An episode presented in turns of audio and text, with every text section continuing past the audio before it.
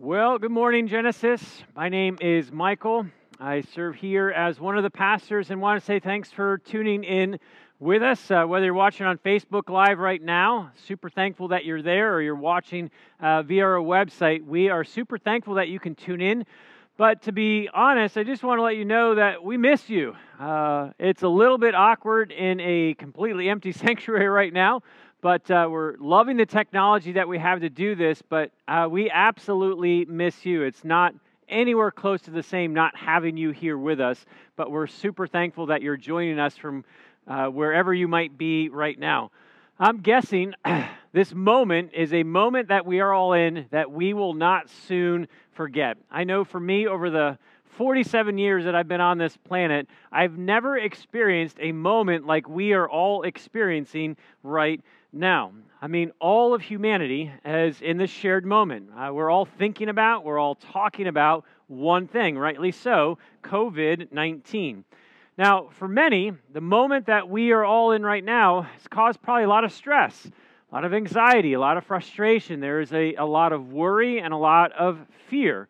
Uh, and as I've been thinking about this shared moment, that we are all in together right now, there's one question that I have been asking myself a lot. And it's this question of what do you want to remember from this moment that we are in right now? What is it that you really want to remember most about this moment that we are in right now? I'm guessing some of you, if not a lot of us, would say, actually, Michael, I'd prefer to completely forget about this moment that we're in right now. Well, I understand why you would think that, why you would even say that. And I know for me, when I look back uh, towards those moments in my life that I would choose to forget, they're often the moments that I actually wasted when I was in them. And for me, and I hope for you as well, this will not be a wasted moment. That we will not waste what God has for us in this moment. And so let me ask you again what is it that you want to remember from this moment that we are all in right now. I mean, I, it cannot be the thing that we remember more than anything about this moment that we're in is how the world ran out of toilet paper. It cannot be what we remember most about this moment is that was the time Tom Brady completely abandoned New England. It cannot be the thing that we remember most is how I learned to wash my hands a hundred times a day for at least 20 seconds. It cannot be what we remember most is the amount of Facebook wars that were taking place over how seriously we should be taking this virus. Now, all of these things are actually happening in this moment, but they cannot be the thing that we will remember most from the moment that we are in. I'm guessing for a lot of people, the thing that they will remember most is something that they would prefer to forget. Because this moment is hard, it's challenging, it's trying. And so I think for some, what you're going to remember is that was the moment I lost my job, or that was the moment that I lost a lot of my income and my finances. And for some, you'll remember, well, that was the moment that I lost a lot of freedoms that I had grown so accustomed to. And I hope this is not the case, but I'm guessing one of the things that you would choose, hopefully not to have to remember, is someone who actually caught the virus. And hopefully we won't have to experience this, but maybe a family or friend actually lost their life. These, again, are all very real things that are happening right now in this moment that we are in. But when you look back, whether it's six weeks from now, six months from now, or even six years from now, what do you want to remember most about the moment that we are all in together right now? I know for me, the desire that I have for myself and the entire Genesis community, what I'd love for all of us to remember more than anything about this generational moment that we are in right now is simply this we walked with God. We simply walked with God. That you can look back in the coming weeks, months, even years and say, that was the moment that I really walked with God in a way that I've never walked with God before. That rather than walking in anxiety and fear and stress and just worry, I remember more than anything about this moment that I actually walked with God in new ways. And maybe for some, if you're listening to this message right now, or you will in the coming weeks, maybe what you'll remember most about this moment is you would say, at that moment, I didn't even know who God was. I didn't have a relationship with God. But that was the moment I began the journey of a lifetime. What you would remember about this moment is you would say, That was a moment I was filled with so many questions, and I met the God who had answers. What you would remember about this moment is I was filled with anxiety and fear and worry, and I didn't even have any hope. But what I remember most about that moment is I met the God who gave me rest and peace and hope and joy. Again, it would be an understatement to say that the moment that our planet is having right now is tremendous. This is a huge moment that we are in. But what I don't want any one of us to miss about this moment that we're all in right now is simply this this is a God moment that we're in. This is absolutely a God moment that our entire planet is having. And because this is a God moment, I don't want to waste what God has for me in the moment. I don't want you to waste what God has for you in this moment. I don't want us to waste what God has for us in this moment. So, if we're being honest, and all that we would remember from this moment is the amount of shows that we burned through, and Hulu, and Netflix, and Prime, and Disney Plus, we'll have wasted this moment. If what we're going to remember most about this moment is all the social media wars that we engaged in, we will have wasted this moment. If what we're going to remember more than anything is social distancing and having to wash our hands, well, we will have wasted this moment. There's nothing inherently wrong with those things, but I'm confident that God actually has more for you. He has more for me. He has more for all of us in this moment, and I don't want any one of us to waste it. So let me just ask the question how do we not waste the moment that we are in? Is there one thing that you and I can begin doing in this moment that would help us not to waste the moment that God has us in? One of the things that I love in reading the Bible is you meet so many different men and women and you get to enter into the moments that they had throughout their life. And as you read through the scriptures, you're going to see there's so many moments that there was absolute just joy and amazing things that were happening. But as you read the stories through scripture, you're going to see many moments in scripture where men and women and entire peoples had to experience painful and confusing and tragic moments, much like we're in right now. And the one thing that the Bible teaches that changes the moments that we are in is this it's prayer. Those who prayed did not waste the moment that God had them in. I want you to be clear on that. Those who chose to pray in the moment did not waste the moment that God had them in. This morning, I want to introduce you to two very specific characters who chose to pray in the moment that God had placed them in and because of that, they did not waste the moment God had placed them in. First up, I want you to meet a man named Gideon. Uh, his story is told in the book of Judges. And in the context of what's happening in Judges, the nation of Israel is under attack, meaning their survival as a people, their survival as a nation is not looking good. And so God appears to a very young and a very inexperienced leader named Gideon. And this is his story in Judges chapter 6, starting in verse 12. The angel of the Lord appeared to him and said, Mighty hero, the Lord is with you. Sir, Gideon replied, if the Lord is with us, why? Why has all of this happened to us? And where are all the miracles that our ancestors had told us about? Didn't they say, The Lord brought us up out of Egypt? But now the Lord has abandoned us and handed us over to the Midianites. When you read those few verses, can you feel Gideon's pessimism? God with us? Is that some kind of joke? Clearly, God is not with us in this moment because if He were, we wouldn't be experiencing this moment that we are in right now. I mean, how many of us can connect with and relate with Gideon and his pessimism? God were with us, Well, where was God in Wuhan when this entire virus broke out?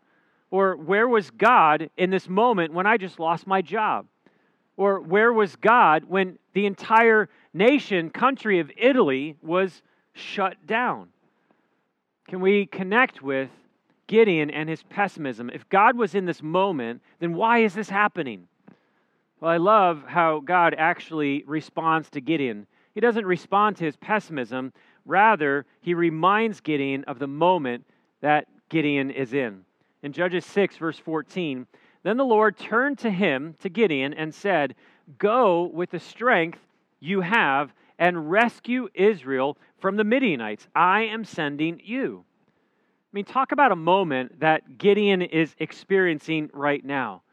God, you want me to go do what? I mean, are you serious? In this moment right now, you are sending me to go lead and to conquer this army that is crushing us right now. See, for Gideon, this was a desperate and a dire moment, but now it was also a very confusing moment because it didn't make sense what God was asking him to do. And I wonder if you might be able to relate with Gideon in this moment as well. It's a dire, desperate situation, and it's also confusing. God, what do you want me to do in this moment? And so when you're in that moment where it feels dire and desperate, but it's also somewhat confusing. How do you respond to God in that moment? Is your response one of you begin to stress out, you begin to freak out, you begin to be filled with anxiety and just all sorts of worry and panic? Well, if that is your first response, well, then you'll waste the moment that God actually has invited you into. I love what Gideon decided to do in order to not waste the moment that he was in. This is his prayer in Judges chapter 6, verse 36. Gideon said to God, If you are truly going to rescue Israel as you promised, well, then prove it to me this way. I will put a wool fleece on the threshing floor tonight, and if this fleece, meaning a towel, if this fleece is wet with dew in the morning, but the ground is dry, then I will know you are going to help me rescue Israel as you promised. Gideon prays what I'll just simply call is a ridiculous prayer. God, here's the deal. If you're really in this moment and you're really inviting me into something specific in this moment, then I'm going to put this towel on the ground. And I want you to make this towel wet, but I want the ground to be dry around the towel. God, if you can do that, then I'll enter into the moment you have for me. Well, it's a good chance that God's going to rebuke him in this moment. God's going to correct him for praying such a ridiculous prayer. But that's not what God does to Gideon. This is God's response to Gideon's ridiculous prayer in Judges 6, verse 38. And that is just what happened. God did what Gideon had asked God to do. Now, some might be thinking, well, in this moment, Gideon's going to be filled with all sorts of joy and excitement and say, God, you can count me in. You've answered my prayer. I'll do whatever you want me to in this moment. But that's not what Gideon does. In Judges 6, verse 39, then Gideon said to God, Please don't be angry with me, but let me make just one more request. Let me use the fleece for one more test. This time, let the fleece remain dry while the ground around it is wet with dew. One more crazy, audacious, ridiculous prayer. God, this time I want to see a dry towel and a wet ground. Well, guess what? God says, okay. Gideon, if that's your prayer, this is what God did for Gideon and his prayer in Judges 6. So that night, God did as Gideon had asked. There was no correction, there was no rebuke from God to Gideon for praying such a big, bold, audacious prayer and so, what I don't want you and I to miss is this the simple truth that prayer propelled Gideon to not waste the moment that God had him in. There was a tremendous connection between Gideon and how he prayed and him not wasting the moment that God had put him in. I want you to meet a second character, and his name is Joshua. Joshua is leading the people of God into a battle that God had said, Joshua, I want you to enter into this battle. But the moment in this battle was not going according to what Joshua had planned to happen. See, God had made a promise that Joshua, before this day ends, the battle will end and you guys will be victors. But as the day was going on and the sun was beginning to set, it was getting later on in the day.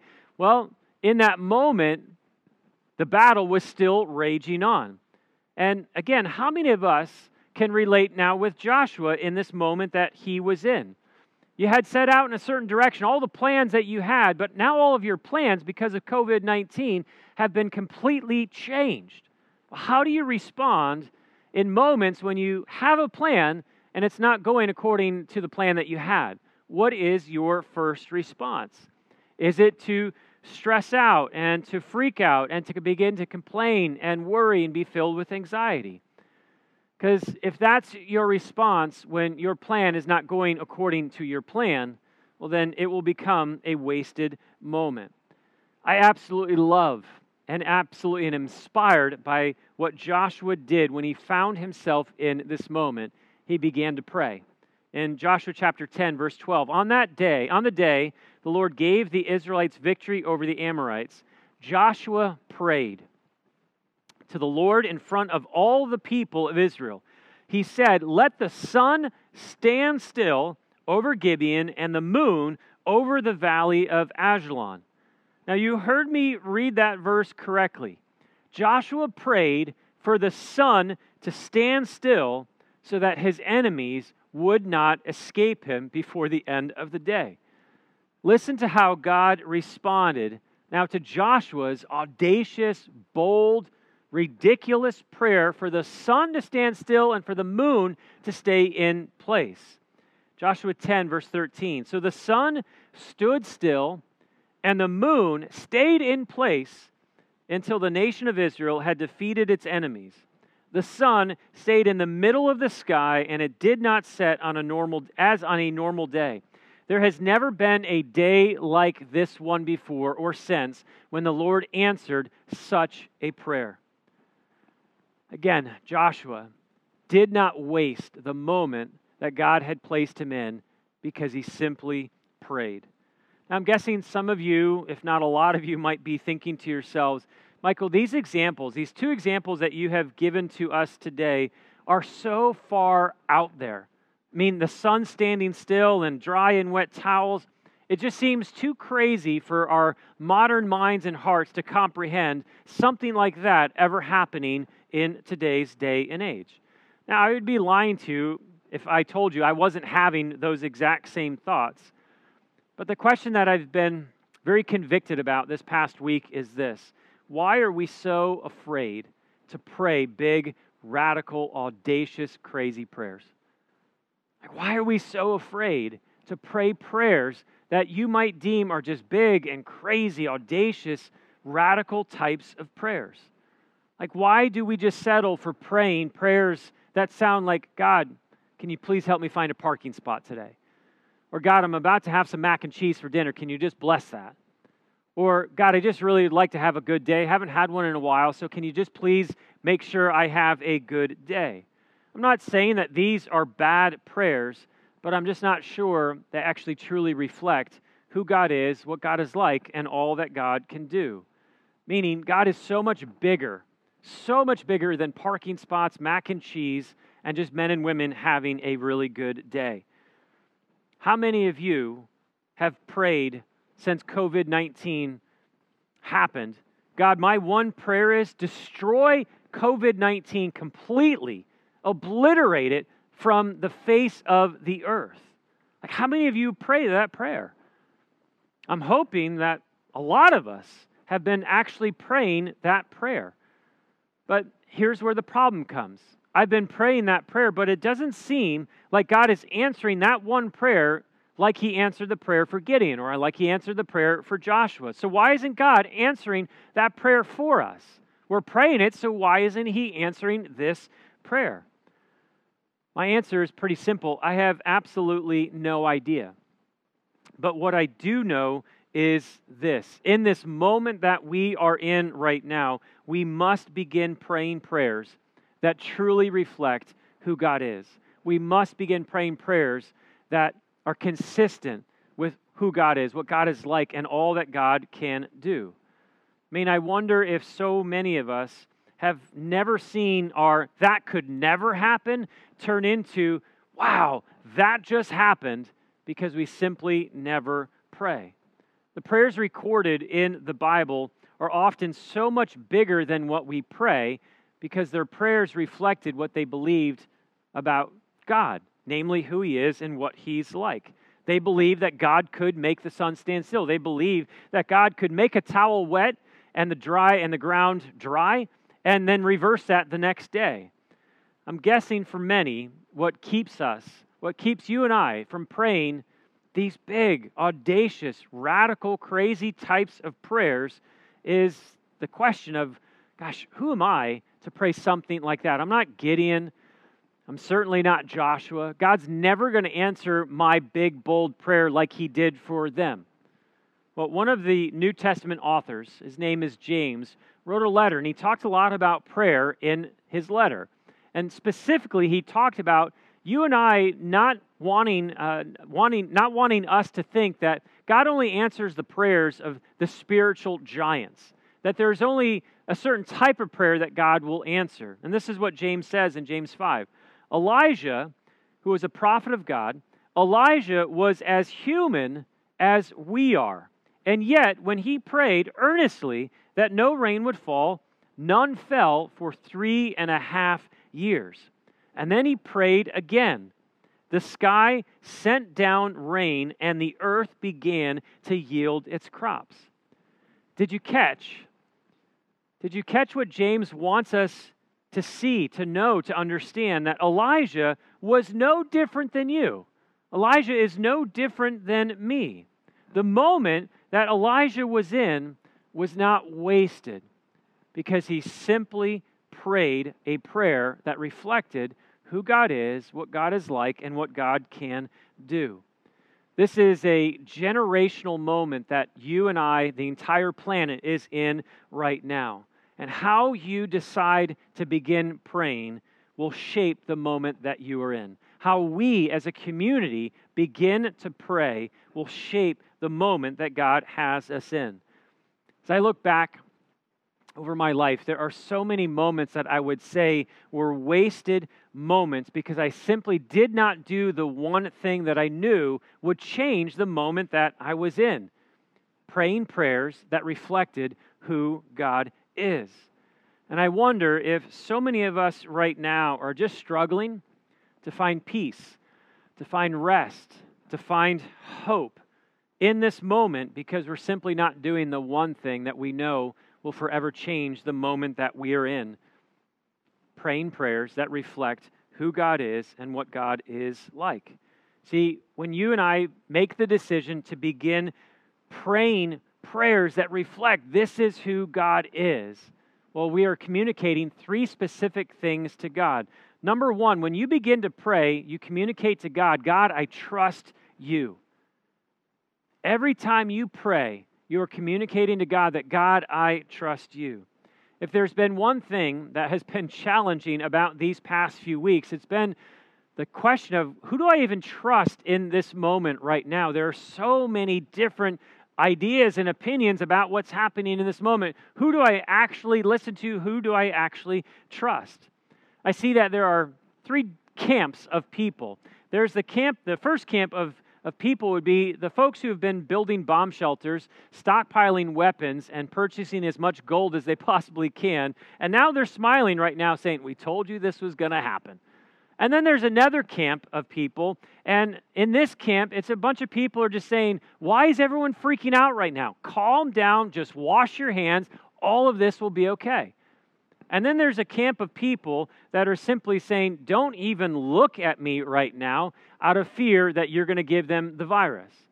Now, I want to be clear. I think there is incredible wisdom in practicing social distancing, not going out in public if you don't need to. But all of these different camps of people have led to a lot of confusion of who are we supposed to trust right now? Well, when you pray, when you make the decision to begin praying prayers that reflect who God is and what God is like, you communicate to God that, God, I trust you. God, I absolutely trust you in this moment. I trust who you are. I trust what you say. I trust what you're doing. I trust your timing. I trust your purposes in this moment. Second thing that we communicate to God when we begin to pray prayers that reflect who He is is we communicate to God that I need you. Every time you stop and begin to pray, you're communicating to God that, God, more than anything in this moment, I need you. Everything in me, and I'm guessing everything in a lot of us right now, just wants to escape this moment and soak up as much entertainment as we possibly can. I mean, if you were to be honest with yourself and look at how much time you've actually spent on social media, how much time you spent on Disney Plus, Hulu, Netflix, and Prime, and added up all of those hours versus how much time you've actually just spent with God in prayer, where is the balance of time for you? Because every time that you and I begin to pray, what we're communicating to God is God, I need you in this moment more than anything else. One of the things that I've learned a lot about prayer over the years is this prayer does not always change our circumstance, but it will always change us. Prayer does not always change our circumstance or our situation, but it will always change us. And because prayer changes us, that means it will change how I walk through and navigate the moment that God has me in. The third thing that we communicate to God when we begin to pray is simply this God, I love you. Every time you stop and begin praying prayers that reflect who God is, you communicate to God that, God, I love you. God, rather than watch the fourth season of Swamp People, I'm going to choose to enter into this moment and just be with you in prayer because I love you.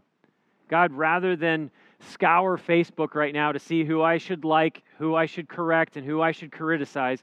I'm choosing to be with you in prayer because I love you.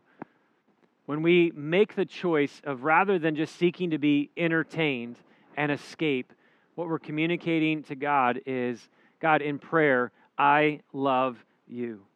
If you don't want to waste the moment that God has you in right now, the moment that God honestly has all of us in right now, then I'm inviting you to begin praying prayers that reflect who God is, praying prayers that reflect what God is like, praying prayers that reflect all that God can do.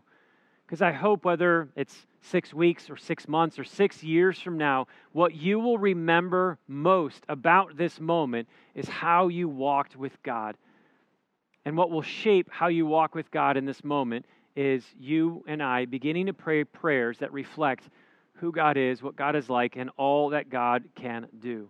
So rather than walking today and tomorrow, this week and next week, filled with anxiety and fear and worry and stress, let prayer begin to redefine the moment that you are in so that when you do look back, you'll remember how you walked with God in this moment.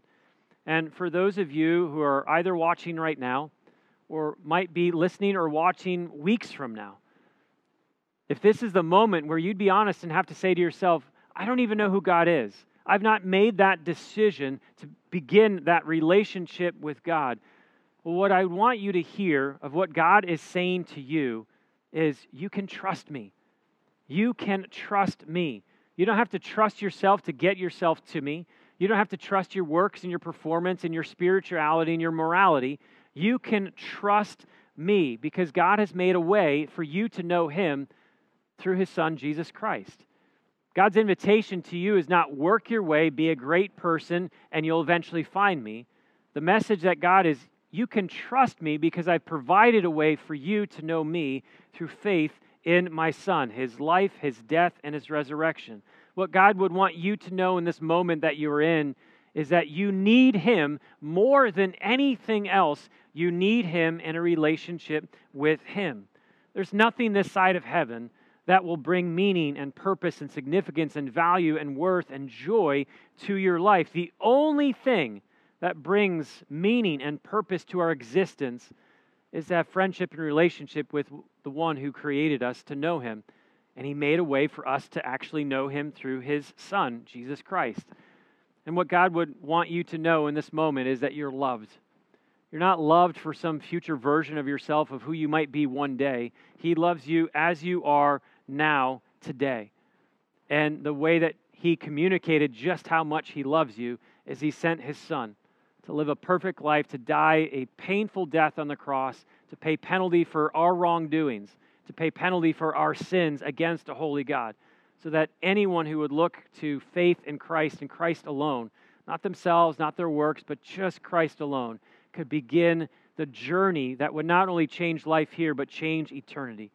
So if you've not yet made that decision to be in relationship with God, let that be what you'll remember most about this moment is you began a relationship with a God who knows you, who loves you, and invited you to walk with him through faith in Christ. Let me pray for us.